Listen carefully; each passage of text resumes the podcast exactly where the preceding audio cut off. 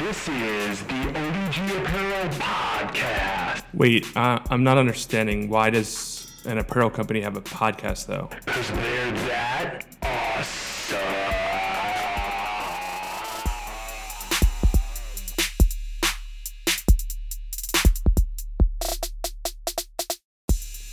What is up, guys? We have another long form podcast coming at you. On this episode, we have Jen Oshman. Jen Oshman, she's been a missionary overseas. She writes for the Gospel Coalition and is in the middle of writing her own book or just finished it up. She has her own podcast called All Things. Jen is just someone who's really bringing um, beautiful truths out to the world in beautiful ways, whether it's writing, audio, whatever it is and it, it really was a powerful podcast. I think this was one of my favorite ones so far to record, and just really to listen to her talk about her experiences following the Lord and doing it in some hard places and some hard ways, but to do it well and to rejoice in Jesus throughout all of it. So I hope you enjoy this podcast as much as I did. Give it a listen.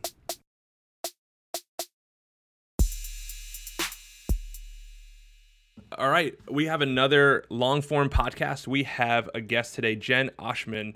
Um, and I feel like we kind of connected on a super interesting, super flattering sort of way because you found our shirts online, or one of our shirts in particular. You enjoyed it, you ordered it, you posted a blog about it, and we were super humbled by that. And then started reading your blog and then thought, wow, we want to have you on the podcast. So welcome to the podcast, Jen. How's it going? It's great. Thanks so much. It's so fun to be with you. Cool. It's it's it's really fun for us that you're like, wow, this shirt's cool enough. I want to write a blog post about it. And so How did you even hear? Like, how did you even see it online? How did you even come across us?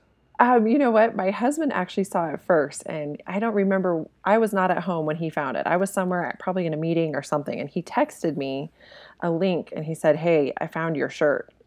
And I, I, clicked on the link and I was like, I have to have that shirt. I wrote him back right away and said, Order it for me now, please. I want gray. You know, here's my size. Get it over here. And so, and that's funny because I actually don't love shopping. My I have four daughters. They always ask me to take them to Target. I hate shopping, so I rarely even buy anything online. Mm. Um, but that shirt spoke to me, and I said I need to wear it so it's funny. My my wife and I are very similar. Like we're like we're like anti shoppers, and people always laugh that like I started this company yes. it's like the I'm the I've never bought a shirt online in my life, and like it just I wear the same thing every day, and so it's so not my style. But what what was it about? So the shirt was the your best isn't good enough shirt. What was it about right. that that kind of your husband was like, oh, this I have to text this to you. What's what was the, what was the truth behind that? That was that kind of spoke to you. Oh man, I could probably talk for the whole solid hour about that, but I won't do that to you or your listeners. Um, I mean, I think the first thing that just sort of jumps out at you, your best is not good enough. It's like sassy, you know. That's like mm. that that comes at you, um, and it's c- completely counter what we typically see on T-shirts and throw pillows and mugs and Instagram posts and you know all of the paraphernalia for me as a woman that I can buy. Um, that whether online or in stores says things like you know you are enough or the, it's all these sort of self-help um, self-empowerment mantras that we see all over apparel items or home items and they rub me the wrong way. They are contrary i think to what is actually true. They're contrary to what is true about myself what is true about other women what's true about every human being and the truth is that we are not enough that we we grow tired, we fail, we sin, we are we fall short in myriad ways every day. And so I believe that that message that we often see on Instagram and elsewhere is quite damaging. It's a lie that we're rehearsing to ourselves day in and day out. And ultimately, it leads to self destruction because you, you believe over and over and over well, I'm enough. I thought I was enough. I'm doing my best. I'm trying harder. I'm going for it. I'm reaching for the stars. Like they've told me I can be anything I want to be. And ultimately, you internalize that message. But when you fall, when you get tired, when you at the end of the day realize, man, I wasn't enough for what needed to happen today, hmm. it's incredibly damaging. It's sad, it's hurtful, it's discouraging, it's depressing, it's despairing. And so I've spent the last several years really thinking about and writing about how this self help message is actually destroying us, it's actually hurting us. So to bring it back to the to a lighter note, when I saw that t-shirt, your best is not good enough. I'm like, yes, this is true. This is the t-shirt I can wear. I can't wear Yes, 99% exactly. of the other t-shirts on the market, but I can wear this one. Good. I'm glad that we could service you in that way. Yes, Um, absolutely. it's funny because people even kind of gave us some flack for that shirt because their thought was, well, just make it our best isn't good enough. But my Hmm. thought behind it and kind of the team, like when we were talking about it, is the world doesn't make throw pillows and t-shirts that say we're enough. It says Hmm. you're enough, right? Mm-hmm. Like it is very intentional to be specific, right? That you are enough, and and I think it, it needed to be a little sassy. It needs to be something that someone goes, why? Why Yeah. would you put that? And so Right. that's the whole kind of vein behind what we do. But but I, I love there was something in your podcast that I listened to recently about even talking through this self help thing that I thought was such a powerful phrase was this idea of and you even just mentioned it, the idea of it being damaging, that self help vein, because mm-hmm. it brings upon this exhaustion, right? Like mm-hmm. you almost don't even I think one of the things that I realized too with how damaging it is, part of why it's so damaging, you don't realize where the exhaustion's coming from. You're like, mm-hmm. "Ah, man, everyone else is able to do this, but I just can't. Right. And I'm exhausted because of it. And that's where the, it's so scary a place because people don't even realize they're there. Yeah, that's absolutely true. And I and you know I'm speaking as a woman. I think it's got to be equally true for men. Um, but you know I grew up in an era of so that I, I entered school right after the, Title IX, and Title IX was a ruling that basically anything that boys are receiving in terms of funding for academics or sports or clubs needs to also be available to girls, which is excellent, great. I'm all, I am all for that. I have I have four daughters who I am raising to be strong women. I I want women to be strong. I want women to have all the equality available to them rightfully as created beings of God. You know that's rightfully theirs. Um, but what happened was in elementary school, you know, from the, our earliest days, we girls were told like anything the boys can do, you can do better, and and go get them and reach for the stars and just you you create you. Who do you want to be? And whatever that is, whoever she is, you can be her. You can have it all. And that's what was just that's what saturated my school years, my high school years, my college years. And so I, I entered the workforce as an adult feeling like, well, I can have it all. Like they've been telling me I can have it all. So I can have, um, you know, amazing in-depth relationships, a very strong Christianity. I can be a, you know, a powerful career woman. I can drive the kids to all the things. I can serve in local politics. I can be active in my neighborhood. I can, you know, go buy organic, locally sourced food at my farmer's market and put it on my table every night. And there's, I think it's partly consumer culture, it's partly Instagram culture, but we're all sort of showing each other these images that we can have it all. But it's not really true. We're just showing one another highlights or we're being marketed something in a very savvy way and it's not actually true. Nobody is infinite, only God is.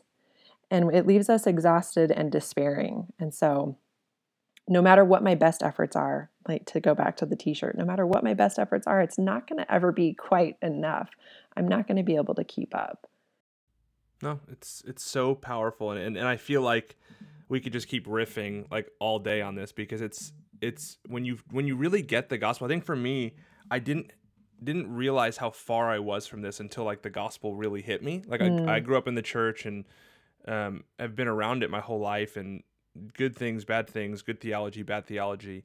Um, and it was for me, it was reading the book Radical by David Platt. Um, Yeah. Loving the book, ro- loving everything, not, nothing disparaging about the book, but in my sin, being able to take that book and go, okay, cool, God, this is how I'm going to follow you. And I'm going to follow you by going hard in the paint, is a phrase I use all the time. And I'm just going to just, I'm going to do it. I'm going to go overseas. I'm going to die overseas. I'm, I'm just going to get crazy. I'm just going to do everything radical.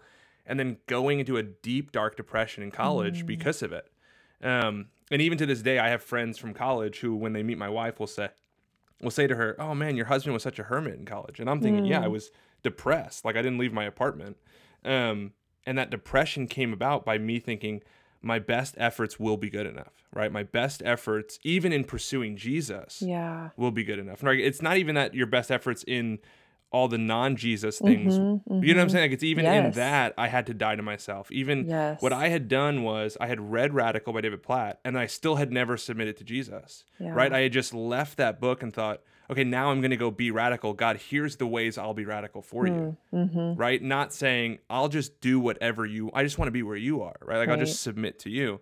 And even there we can feel the, the effects of that that feeling of your best not being good enough. And so no, it's it's super powerful truth. I'm so glad that that that's your sort of uh, mo that that's something so that your husband had to text you that shirt because that's what we need in the world. We need people, right? Like loving and living in that reality because it's not scary. It's a it's a good truth for us that our best isn't good enough. That's relief, right?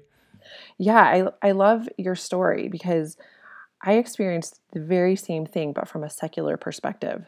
So I too went through a season of depression in college, not having been raised in a Christian home, Mm. but getting to my university and think everything that had sort of filled me before, academics, social life, sports, all the ways that I had excelled before, they no longer delivered. It was like the Lord in his mercy made those things ring hollow and it was such a strange and and painful awakening for me to realize these things are not satisfying. I've I've arrived and it lacks luster. I Mm. thought, you know, I, I'm, I'm right where I wanted to be, and it's not what I imagined it would be. Mm. But I love your story because I see it in in Christianity all the time. You know, so I I literally was on the floor of my dorm room, you know, for weeks, just weeping and and like you going through that hermit season where God was drawing me to himself. Mm. But now now that I'm immersed in the church, you know, and now that I've been in women's ministry for almost 20 years at this point, I see women all the time come to Jesus by grace, but then want to walk by works. And it, it Mhm. reminds me of Paul's words in Galatians, you know, you foolish Galatians, you were saved by grace. And, and it's still grace. We walk by grace as well. Our sanctification is by grace. There's nothing that we have that was not a gift from our Lord. There's nothing that we do without His breath in our lungs. It's all grace. And so you're absolutely right. Your best is not good enough, as the t shirt says, applies in the secular context, Yes, you know, exactly. pre Christ context, where we, we're ignoring our, um, our creator, our author, our redeemer. But it's also totally relevant after we come to the Lord because then still our best is not good enough. It's, it's Christ in us, as Colossians says, Christ in us is the hope of glory. That's the fight, right? Like that's the fight of faith that Paul talks about. I was doing a study on Sunday at our church um, through "What Is the Gospel" by Greg Gilbert, and one of the things that was I just kept fighting for in for these guys to kind of just grab a hold of is when we talk about fighting for faith, it's it's not believing the lie. So so I could be totally off kind of exegetically on this, but one of the passages I always go back to is in Hebrews when he talks about um, he or she, whoever talks about um, in the passage uh, the deceitfulness of sin. Beware of the deceitfulness of sin. Yes. And I remember wrestling with that for a long time. Like, well, what could that mean? You know, the author could have simply said, beware of sin, and it would have really carried the same weight. So why this deceitfulness of sin? Um, and I kind of thought about it and thought about it, and I wonder if it it has to do with this idea of sin. It doesn't really matter where it gets us, right? It doesn't matter if it's on one side or the other, whether it's in holiness, you know, pursuing holiness to us, to not even holiness, but pursuing kind of the works, right? Being enough, or if it's the other side of, of running after sin and kind of things that are clearly, oh, these are the bad things we should run from. Sin doesn't really care. The enemy doesn't really care where he mm-hmm, pushes us off the mm-hmm. edge. And so it's like beware of the deceitfulness of sin is also that idea of the same enemy that leads us into obvious sin, right? Or whatever it may be, you know, things that we want to run from that are obvious, that even when we get there and, and the spirit in us goes, wow, I don't want to be here. I want to run back to Jesus. That same enemy puts a suit on and goes, whoa, where are you going? Mm-hmm. You can't you can't go back to God. That same enemy becomes even more deceitful and keeps us there, holds us there. It's like no, that's the fight of faith right in that moment. No, no, no. It was always Christ. It was Christ before sin. It was Christ Right. during sin. It was Christ after sin. Like it, it's not like oh man, I got to work my way back. Even in our, it, that's always that that fight, right? Yeah. Absolutely. And that's that's where we rest. It was always Christ and it always will be Christ. It's not dependent on our best effort. Mm, our best isn't good enough and, and and we can rest in that.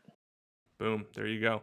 Yeah, all really powerful stuff, right? Um, but before we kind of keep going on this, because I feel like we keep going on this all day, I do want to kind of introduce yourself. So why don't you kind of give us the the story, like you know, you're here today on this podcast. How did you end up here? I know that you've done missions with your family, but just kind of give us the story. Introduce yourself to the people listening. Sure. Um, yeah, so my husband and I just celebrated our 20th anniversary, which is a sweet gift of God and miracle. We both come from long lines of divorce and non Christian homes. So celebrating two decades together really is a gift of the Lord, and it was it was awesome to celebrate. Um, but yeah, we were married 20 years ago. We're from Colorado. And when we got married, we both did feel a strong calling to overseas missions. And so after being married for a year, we departed and went overseas to Okinawa, Japan, and served with an organization called Cadence International that um, basically shares the gospel with military stationed overseas. So my husband pastored a church for American Was- military members. Was that not to interrupt you, but was Yeah. that like a um, a part of that calling when you felt called overseas that military was kind of on your radar, or did that just sort of happen? How did that yeah? That that's a great question because no, no, military was not really on my heart personally, not really on my husband's either. It, it happened through the local church actually. So my husband's mentor, who was the missions pastor at the church where he got saved, where we got married, where he got ordained, our sending church, his mentor and missions pastor was on the board of Cadence International and had Gotcha. recently been in Asia um, visiting the missionaries there. And this young family who was serving Marines had a ministry to um, American Marines on Okinawa. He, the guy basically said, Hey, I could really use an intern. I need another like young man to help me disciple all these young men. If you know anybody, you know, send them my way. So my husband, before we were married, went overseas as an intern and basically got had the joy and privilege of leading Mar- Marines to the Lord and discipling them and loved it and came back. And I I definitely felt a distinct call to missions. My perception of that was a little bit more traditional, like we're going to Mm, go mhm. provide um, alleviate su- physical suffering in Jesus' name and you know share the gospel through those means. Uh, military wasn't really on my radar, but his experience was so rich and so fruitful and so joy filled that I wanted to try it as well. So we hmm. went right after marriage as interns just for less than a year. Came back, my husband finished seminary. I went to seminary as well, but I didn't finish my master's. We ended up having our first baby and went back full time with a six month old baby back to Japan. Wow. Yeah. Was that hard? I mean, that's I have two kids, yeah. two under two under three, and we were even talking off air. Like that's something I struggle with, right? Like I, I want to be. I did stuff overseas mission wise before I was married, and man, my heart draws back to that. But man, you know, it's just it feels totally different now. It feels I I didn't mind risking my life, right? And so how does how was that decision? I, I feel like the spirit really just moved us in it. it. It helped that we had tasted it together before we Mm. had kids and both Mm. felt confirmed in our calling there. And so once we had a child, and, and it's Okinawa, Japan, which is a tropical island in the middle of the Pacific Ocean. Mm, It's kind of a lovely location. So let's not, you know, let, I don't want the listener to think like, oh, I risked my life with my child. That's not true.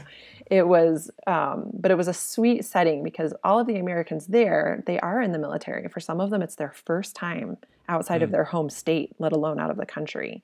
You know, many of them are being deployed. Some of them are newlyweds. Some of them are single. I mean, it's this moment in life for the military where it's kind of like a constant crisis. They're not, they're not in their comfort zone. Their usual coping things, their support structure is gone. And so it's an American community that is really seeking out eternal truths. They're primed to hear what is true about life and death and how am I going to make it through this deployment or this stint overseas or my marriage is in crisis. I, I need God. And that made it a really sweet ministry because people were eager, they were hungry, they Mm. wanted to know what's true. And so for our family, it was a it was an amazing time. It was such a rich time for our for us. We were we learned how to be married, we learned how to be parents, we learned how you know my husband learned how to be a pastor, we learned how to disciple people and evangelize people in those years on this little island. And it was sweet. We we had two more daughters and we also adopted our fourth daughter from Thailand Wow. while living in Japan. So we we were there for about a decade and then the Lord had put it, especially on my husband's heart. Um, he had gone to college for a semester in the Czech Republic and was amazed as a college student to see that there were churches everywhere and crucifixes everywhere and people using the name of Jesus all the time. But his peers really, truly did not know who Jesus actually was. Hmm. So the the darkness and the atheism of the Czech Republic sort of haunted my husband from college on. And we had this picture of Prague hanging over our dining room table. We talked about the Czech Republic a lot. It was kind of like this companion, this weird companion Hmm. in, in our subconscious. That's an interesting. That's an interesting way to think about it. That's that's. I feel like the spirit does that often in our lives. Yes, absolutely.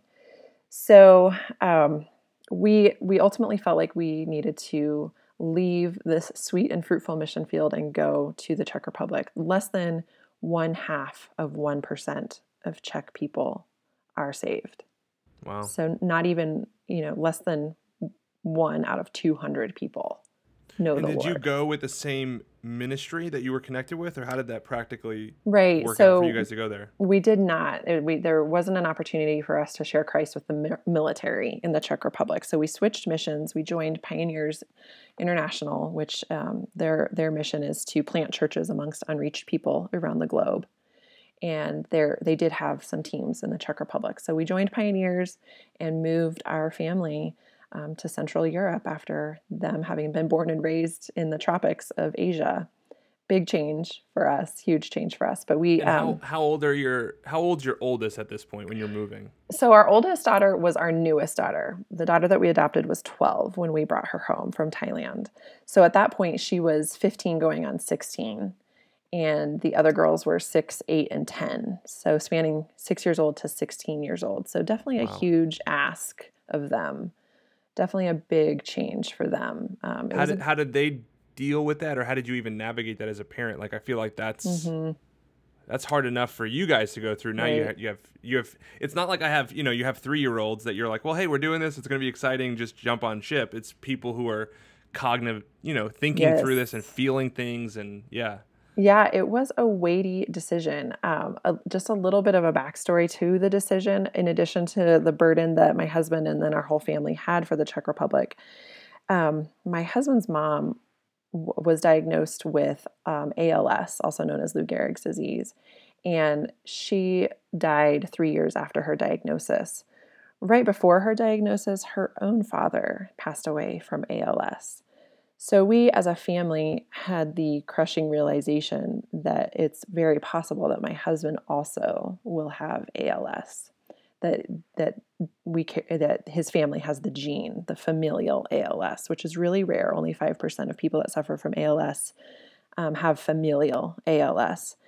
So, just that awakening, that reminder of what is true, but is can be so easy to forget that life is really short and, you know, it's possible that my husband's life will be shorter than we think it will be. Mm. And that's what sort of prompted us like, okay, if that's true, then what is it that we want to make sure we accomplish Hmm. before you die? If you might if you might die young, which we all might, right? You don't need ALS to know that. but it was a stark reminder. If you die young, what what will we regret not having done? And so that really prompted us to move kind of with speed and urgency to the Czech Republic. And our kids were very involved in the whole conversation. I mean, it was a family decision. By we fasted and prayed for great lengths as an entire family and made this decision corporately. Now, obviously, a 6-year-old's not making the same decision that her parents are. You know, she just doesn't know the weight of that decision, but honestly neither did we. You know, you you don't know the you don't know till you know till you're Mm, walking yeah, through it what it's actually going to cost. Um, but they praise God, the, the kids, our kids are resilient. They're they were excited. They, it, I mean, we grieved for sure. We went we went through it all. We did grieve. We rejoiced. We celebrated. We had sorrow. Um, it was a very human endeavor, but empowered by a very strong and able God. So, man, I'm really kind of thinking about this, and it's probably like off a little bit of a rabbit trail because I feel like you probably have more to your story. But I just, this idea that your husband and you and your family begin this realization of, man, this gene is most likely in him or whatever, you know, ALS and and dying young, and you're wrestling with this, and you said the phrase of, "Man, if we're dying young, if if time is short, how what will we what what is most important for us to do?" And so I think it's so interesting because that same phrase exists in our culture, right? Like, Mm. man, if you were going to die tomorrow, if you knew when you would die, what would you do? Mm-hmm. And so it's so interesting to me, and and that that your your response is, well, let's go risk our our, our time and our energy. Let's go, you know, waste it on the gospel. Let's go waste it on Jesus. Let's go live it for Him sacrificially. And so, man, that that's powerful, right? Like I think we all need to hear that. That idea of like when we when we when we're bumped up against something like this by God's grace, our response can be to, to sacrifice, not to shore everything up, right? Because I think it's so Right. easy for us to hear that, feel that, and think, well, I got I got to live this moment up in comfort, in mm-hmm. right. And so I even Sure. I'm so I'm so moved by that. And I also want the people listening to kind of catch that, right? That your response was to risk, your response mm-hmm. was to sacrifice, and that's not me kind of boosting your ego as much as Sure. just reality, right? Like it's just Yeah. that's a powerful moment that's a Yeah. powerful realization and then and then to live like that so even connected to that walk us through how how you guys hear that how you guys feel that how you guys receive that news per se and then worship that same jesus who's sort of above all this stuff right like Mm. m- most people go well that's the moment that's it i can't believe in that god because Mm. why would he want this for them why would he let this happen here's a guy who's you know caring for other people overseas he's caring for people in hard situations in, ja- in japan and then wanting to be a missionary like he's wanting to be the best you know he's his works are so good why would god let bad things like this happen to him or his family like walk us through how you guys are walking through that and the truth behind that Yeah. Well, it was really devastating news. Um, my husband's mom was precious to us. I mean, an absolute wonderful grandmother who got on the floor and played with the kids and flew across the world to see us once a year. It was devastating news. Thankfully, she did know the Lord by then. Even though my husband didn't grow up in a Christian home, she had come to the Lord and she was saved by grace through faith. And so that was our hope, you know, that she was, the Lord was with her in her ailment and in her suffering. And um, amazingly, we could not come back to the US while she was sick because of our adopted daughter. Um, the, the immigration process for our adopted daughter and the visa process with her took three years. And those were the exact three years that my mother in law was sick and dying. wow So we would take turns going back and forth to see her, but as a family, we couldn't come back. And um, but what, what we did see from afar and what we did see on our visits was that the Lord was really ministering to my mother-in-law. He was meeting her in her weakness, and her faith absolutely took off in her sickness. Christ became so precious to her in her sickness. So prior to that, she was a very healthy, capable, young. She died at the age of 60. So a young, vibrant, capable businesswoman who um, who lived a full and fun life. But in her sickness and in her weakness and in, in the pain, was she went through a ton of physical pain. The Lord became so near to her. And she said multiple times from her deathbed, I wouldn't trade it for the world. Jesus is so sweet to me now. I would never give this up. And our hope, our hope is in him. Where our hope is in our sovereign king and Father God who willingly gave up his son for us. That's his character. That's his goodness. He gave over his son to us, and Jesus willingly put on flesh and lived life here on earth, left heaven to live here, and then to die the death that we deserved, and then conquered the grave and rose again. His character is good and merciful and kind, and it's also victorious. He reigns. Our God reigns. And he uses suffering, he uses sickness, he uses this fallen world in his mercy to draw us to himself. You know, Jesus is not pleased with ALS. He's not pleased with her with what my mother-in-law went through and what potentially, you know, generations from her might face as well. But he redeems he redeems that sickness, he redeems that pain and that suffering to draw us closer to himself. Mm. And so I think when we remember, when we keep our, our eyes fixed on Jesus, who for the joy set before him endured the cross, yeah when we keep fix our eyes on the truth about who he is and remember that we are in his very capable hands, it makes us willing to do whatever it is he asks for us for the joy set before us as well.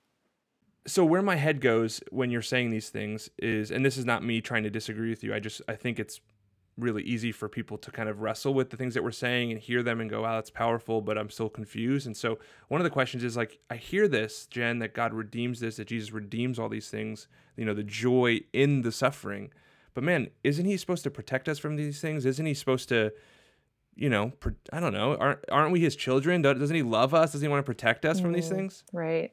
And, and I, I don't want to minimize that question because absolutely it's one that I continuously face myself. There have absolutely been seasons in my life and days in my life where I have felt that same thing. Um, you know, why, why, Lord, is this happening? Why would you ask us to walk through this? Like, for example, it took us three years to adopt our daughter. In addition to those three years I, I mentioned earlier, the process took three years. And I just remember um, lamenting and feeling so broken and hurt. Lord, your heart is for the orphan. Why won't you let her come home to us? Why would you have her suffer? Why would you have us suffer? I know your heart is for the orphan. So that question is totally valid, and it's one that I have faced and continue to face and will face till I go to heaven. But the truth is that, you know, the Lord created the earth and all that is in it, and it was good. And then sin entered the world, the fall happened. And then Jesus came and on the cross, he redeemed, you know, Colossians says, by the blood of the cross, he is reconciling all things to himself. So redemption has come, but restoration has not yet come. So we live, we're living now in this already but not yet season. Mm. Jesus has already come. He's already redeeming and reconciling all things to himself by the blood of the cross. But he has not yet restored or consummated creation. But he will he will make all things new. All of history, everything that's happening in this century and in the millennia before us, in, in today, and exactly what's happening in my day, and your day, and the listener's day, we're careening towards the consummation of creation, and that is the new heaven and the new earth. When Jesus will wipe every tear, when there will be no more death and no more suffering, and we will live, we will reign with Him on the new heavens and the new earth. That is coming. That is reality. And that that is why we can lay down our life right now. That's why we could say, "Hey, life is short. We better head out to the Czech Republic because that's what God has burdened us with." Because when the new heavens and the new earth come, there will be no more evangelizing. There will be no mm. more missions. This is the lifetime that we get for preaching Christ. There won't be preaching Christ in heaven, but there'll be worshiping Christ because it will be all the redeemed. It will be all the saints. So we're in this already but not yet moment where we have to look back to the cross and look back to the Word of God and look back to history to see what is his character like? Who is he and how does he handle suffering? And remember that he is good and sovereign. And then we walk by faith, not by sight. We don't run after suffering, but it comes. So in suffering, will we walk by faith? Will we believe him? Will we take him at his word? And remember what his character is. And then and then with Paul, realize when we are weak, God is strong mm. and he mm-hmm. meets us in that. But you can't you can't really know that until you walk through it. And and it's why he says walk by faith, not by sight. Well, and I think even connecting the phrase that you said earlier about in Hebrews, we're talking about the joy set before mm-hmm. him. You know, that he endured the suffering of the cross for the joy that was on the other side of it. I mean, I think about your mother-in-law when she says, "I would never trade this." Yeah. Right. Like it's it's easy as someone outside of that suffering moment saying, "But why would God?" Mm-hmm. Right.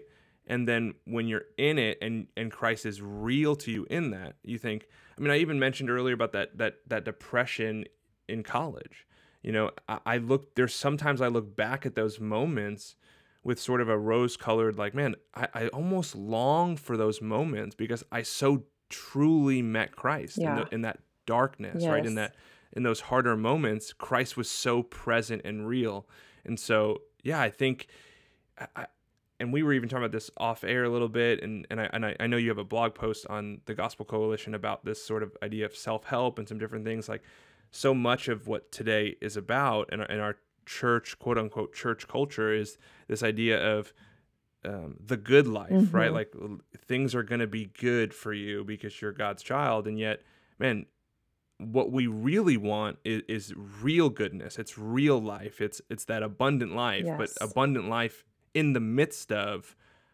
that that waiting, right? That already but not yet. It's in the midst of those difficult things because it's in those things that we we see Christ. It's in those things that we get Christ. Mm-hmm. Um, and so uh, it's it's this backwards, upside down Totally.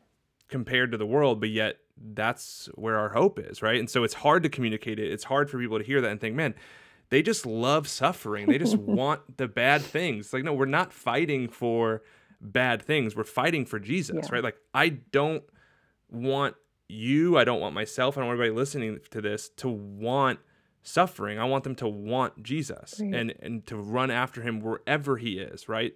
Um, because he's worth it, right? And and I, it always makes me think of, and I, have said this a thousand times on this podcast. I feel like the moment in uh, the Chronicles of Narnia when Reepicheep is like made it to the other side of the ocean, is made it to this place that he's been running to, and it's like that that sweet relief of getting there. Like we will one Mm. day not have faith anymore. Like one day we will just have sight. Right. Um, Right. yeah. And it is totally counterintuitive and it's countercultural. But Jesus did, in fact, say, Whoever wants to save his life will lose it. You know, whoever wants to follow me and whoever wants to you know, proclaim the gospel will lose his life for my sake. And it's in the losing that we find joy. That's that's where real life, abundant life is found. And you know, it, it's exactly contrary to to sort of bring it back because it is related to the T-shirt I'm wearing right now, the T-shirt that I mm-hmm. bought for you. It's totally related to that because the By the way, guys, I did not force her to wear this T-shirt. No, you didn't. she- it's not like part of the, you know, it's not like I welcomed her on the podcast if she wears the shirt. She just happened to be wearing it. I promise that is the truth. And you did not tell me to talk about the t-shirt. Yes. I am willingly talking about it because it's like it's not just a shirt. This points to such a deeper issue. You know, the Atlantic came out with an article just last week talking about the happiness recession. Mm. And this is something I recently wrote a book. It's going to come out next year, but I talk a lot about how suicide is at an all-time high. Suicide has tripled amongst young girls um, since 1999. I mean, we're we are in the middle of this sort of epidemic of depression in our country. People are feeling hopeless. Washington Post ran an article a couple years ago that said millennials are the first generation to believe that their future is going to be worse than their parents. Wow. They are not optimistic that things are getting better. They are convinced that things are getting worse. And I think it's directly related to the rise in atheism and the rise in secularism in our country, where we say, you know, spirituality is really what you make it. Your truth is your truth. My truth is my truth. It's just a do it yourself spirituality. Like you come up with your own reality and walk in that. But what we're finding is that that is a crushing way to live because any kind of suffering that I then come up against, whether it's my own diagnosis or my husband's diagnosis, or if it's like a global calamity, if it's terrorism or some sort of economic fallout, or um, you know even something bigger like a pandemic or climate change, you know you're looking then within yourself. What am I going to do about it? My truth is my truth, and so how am I going to solve this problem? How am I going to come up with how you know how am I going to combat cancer? with the spirituality that I have welling up within me. And so it becomes a crushing way to live because now it's on you to figure out how to walk through the suffering. There's nothing outside of you that's going to help you navigate it. There's no truth that's bigger than you that gives purpose and power and meaning to what you're actually going through. And so, you know, you felt that depression. I have felt that depression. When it's all about you and your best efforts, you find your best isn't good enough it doesn't have what it takes to respond to your suffering. and and this is something I'm way more comfortable of doing than and, I, and probably than I should be, but doesn't that just get you frustrated about the church though and and the people in the church who are who Yes. are taking that right? Like i'm hearing what you're saying. You're like you know the rise of atheism and secularism. But it's really i mean that same rise is happening. It's not called atheism but it's called you know humanism whatever we want to call it within the church that talks about Mhm. um, y- you and the, the what you want and and and just how we cater to like I'm looked at you know Yeah. this idea of your best isn't good enough. I, I you can look at our Facebook and our Instagram and the, and the people who who have posted.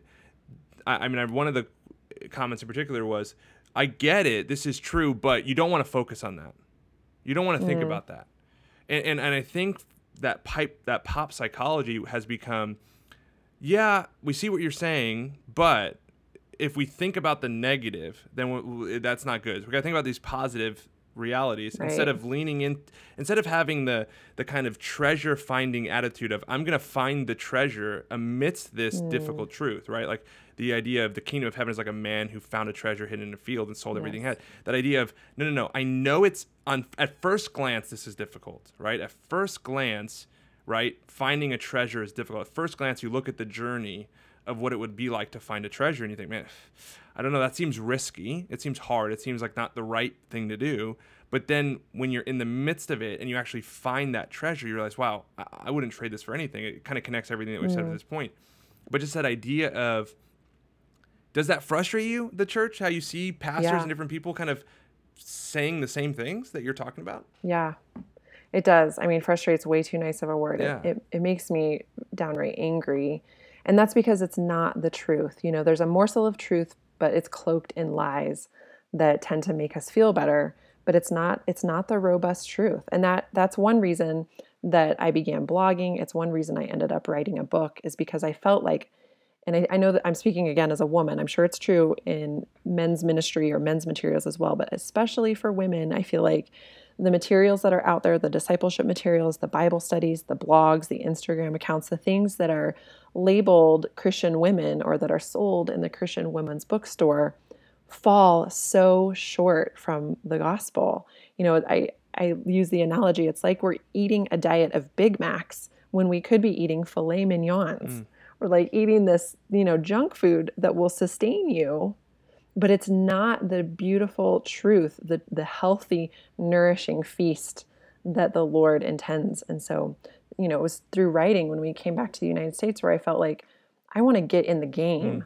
I want to get in there and fill the void that I'm seeing in the American church where we're living the good life and sprinkling sprinkling a little bit of Jesus on top, which is in the end to our destruction whether that's temporal or actually in fact eternal but it's it, it's destroying us it's eating us alive and um, as you have have said it's it's just not the truth and I, I wanted to put that out there before women Yeah, no, that's powerful, and I see it all over your blog. I really encourage everybody listening to check out. It's jenoshman.com, right? Yeah, jenoshman.com. I'm looking right now, and just because it's so true, like I think about, yeah, I see it in men's ministry and men's writings, but just honestly, for me, it's, it's what I struggle with is how prevalent it is and how uh, difficult it is to navigate because of what you said there that there is truth. There's a morsel of truth kind of cloaked. I think we see that even in the scriptures right? The idea of um, it's it, it's a lamb in wolf's you know clothing it's, or a wolf Yeah. in, in, in Yeah. sheep's clothing right whatever mess that up but but the idea of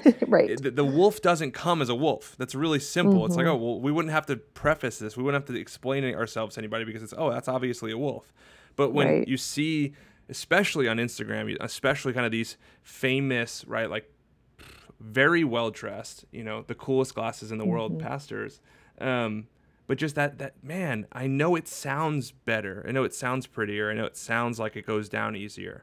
But man it like you said it just is not really like you talked about filet mignon versus a big mac. A filet mignon is delicious um, but it does but it does require a little bit more work than maybe a Yep. Big Mac would, right? That there's the cutting, there's the there's the chewing, there's but there's this sustenance to it that when you understand it, when you get it, when you grasp it, when you when you're willing to work with it, it's just way more beautiful and filling. Um, now I'm hungry, but you get the point. I think that there's a yeah yeah Yeah, exactly. We've we've got to quit eating junk food Yeah. in the church. It's it's easy enough to be a Christian in America, which is not true in Japan or Czech Republic, the other places I've lived. But it's easy enough and socially acceptable enough to be a Chris, a quote Christian in America and be part of church culture without actually dying to yourself and having the abundant life that Jesus intended. And it's junk food. We're eating too much junk food. It's true. Um, so to someone listening, Jen, who's thinking, okay, yeah, I get it. There, I would rather eat filet mignon than a Big Mac, but I don't necessarily know how to decipher Sure. with a difference or who is who's going to give me that filet mignon or who's uh, who how where would you push them who would you point them towards what book should they be reading how can they practically kind of discern that what, what are your thoughts on that Yeah, it's a good question, and I think um, I- I'd love to answer that for anybody that's listening, anybody on my own blog. It's definitely the heart behind a lot of what I do. And my my my quick answer is that God has given us his word, his spirit and his people. The word of God, the spirit of God and the people of God to to really nourish us, to sanctify us, to grow us and shape us. And you've got to be in a healthy biblically minded, biblically focused, gospel centered church. Like without the local church, you will die. You will drift away because sin is deceptive, as we've already referenced from Hebrews. So you've got to not neglect gathering with the saints. You've got to be in His Word and you've got to be trusting the Spirit of God to lead you and to grow you and to shape you. So, the Word, the people, and the Spirit are by far the most important things that you need to be investing in. And, and that just really cannot happen outside the local church. No matter where you live, no matter what kind of city, no matter what country you're in, you've got to find the local church to sustain you and to keep you. And I think that the better you know the truth, the more time you spend digging into the Word asking the Spirit to help you understand, studying the scriptures with your brothers and sisters in Christ, the better you know the truth, the easier it will be to spot that counterfeit mm. when it walks in your church doors or comes into your Bible study or pops up on your podcasts or the blogs that you're reading. Mm. The better you know the truth, the easier it will be to spot the counterfeit. And there's really no shortcutting that. It's you know, good things take time. Maturity mm. takes time. There's no way to make that happen fast. And so um, I would just exhort every listener to be attending church every Sunday, to be in a, a, Bible study, to be in an accountability group. I mean, Hebrews says, do not neglect daily gathering together. Daily really means daily. While it's today, today is every day. You've got to be in community because it, we're just prone to wander. We drift, myself included, 100%. I've been walking with the Lord so, for decades now. Jen, how, uh, one of the things I always struggle with, and this is not me, this is just me playing devil's advocate a bit, but something I struggle with is I hear that all the time, right? We got to be in the local church. We got to be in the local church. We got to be in the local church. I agree with it completely. But for so many people, I feel like they're like, yep, doing it, but they're not realizing necessarily that their local church is maybe part of the problem. How how does someone mm. navigate even being like uh, the references at Berean, right? Like in Acts, these mm. people who are like questioning Paul and going back to the scriptures. So is there a tool there that you would give them to even just kind of navigating like one of the things I'll say, and, I don't mean to answer the question for you, but I always think about this idea of like just being on guard, right? Like mm-hmm. the idea mm-hmm. of like it's so easy, even for me. Like I don't want people to just take my word for it or your word for it. Like, right. but to be people like Martin Luther, who's like, you know, listen, if I'm the only one left on the planet, like I'm going to stand on these things. I'm going to stand yeah. on the word and, until someone proves me wrong. And so how, how do you how do you think people should navigate that? Even just the local church having such a different it can mean so many different things to so many different people. Sure. Well, I mean, you can't neglect your just personal study time as well. Having a quality study Bible in in mm. your possession and poring over it every morning or every evening or whenever daily um, I think is super helpful. You know, my my faith really took off a long time ago when I got a life application study Bible because mm. the footnotes were so rich and they helped me understand. And I, you know, doing a reading plan, whether it's like the New Testament for the year or the whole Bible in a year or whatever you can do, maybe just the Psalms for a year. But the the point is is that the word of God is living and active and the spirit of God lives inside of you if you are a believer. And those two things are extremely powerful. So you, there's no shortcutting. Just being um, in the mm. in the scriptures, knowing what they are, memorizing them. I think memorizing scripture is huge mm. because then it, it's in you, and it makes it that much easier to spot the counterfeit. Mm. When you see the Instagram post, or you see the best-selling author, or you see whatever comes at you that has a morsel of truth, and then it's cloaked and it's got some lies wrapped around it, you can spot that so easily if you have the Word of God memorized. Mm, and so good. whether you're just taking passages or entire books, like you can do it. You you can do it. You can turn mm. off Netflix and you can do this. It's mm. possible. And that and there's joy in it, right? Like even for me, like for sure. It's it's so easy. You're saying turn off Netflix, and I'm like, ooh, yeah, I need to do that. and, same, and same. You know what I'm saying? It's like it's so easy to get swayed into these things, and it's also that's not us saying that there's not joy and rejoicing and refreshing in just having you know watching a movie with the family right. and, and, doing those things yes. god is in that and he enjoys that and he rejoices in the rest with us but also just the idea of like when you when you're willing to dive into the scriptures and to really spend time working through them right you talked about that long journey Mm. there really is joy there like it's not like we're not saying that but you and i don't think there's joy there and we're like we really hope these people buy this lie that we're telling them no no no like yeah. Us who has who have struggled with that same struggle have Yeah. fought it gone into the word and gone oof i'm so glad i did that i'm so glad i pulled out that treasure because it brings so much it's a it's a life that i i don't feel elsewhere right Yeah. and it, it's it's hard the enemy is so good at every little thing to put in our roadblock until we get there but then once you fight that and you get there you're like i'm so glad i'm here right like it's not yes. just we're not making this up No, it's true. And it's a lifelong pursuit. You know, there's so much of the New Testament is about persevering and enduring to the end. Um, you know, but what we, I think what we easily, especially in this like self made climate and culture that we live in, we're so quick to forget that we have a creator, we have an author, like he made us. And so the fuel that we run on is him. He made us and he empowers us and he redeems us. Like he knows what it is we need and he's given it to us. He's given us all that we need for life and godliness. And it's in his word and it's by the spirit that lives inside of us. And it's also through his people, through the local church, you know, through the the church universal and your and your the believers that you you do life with.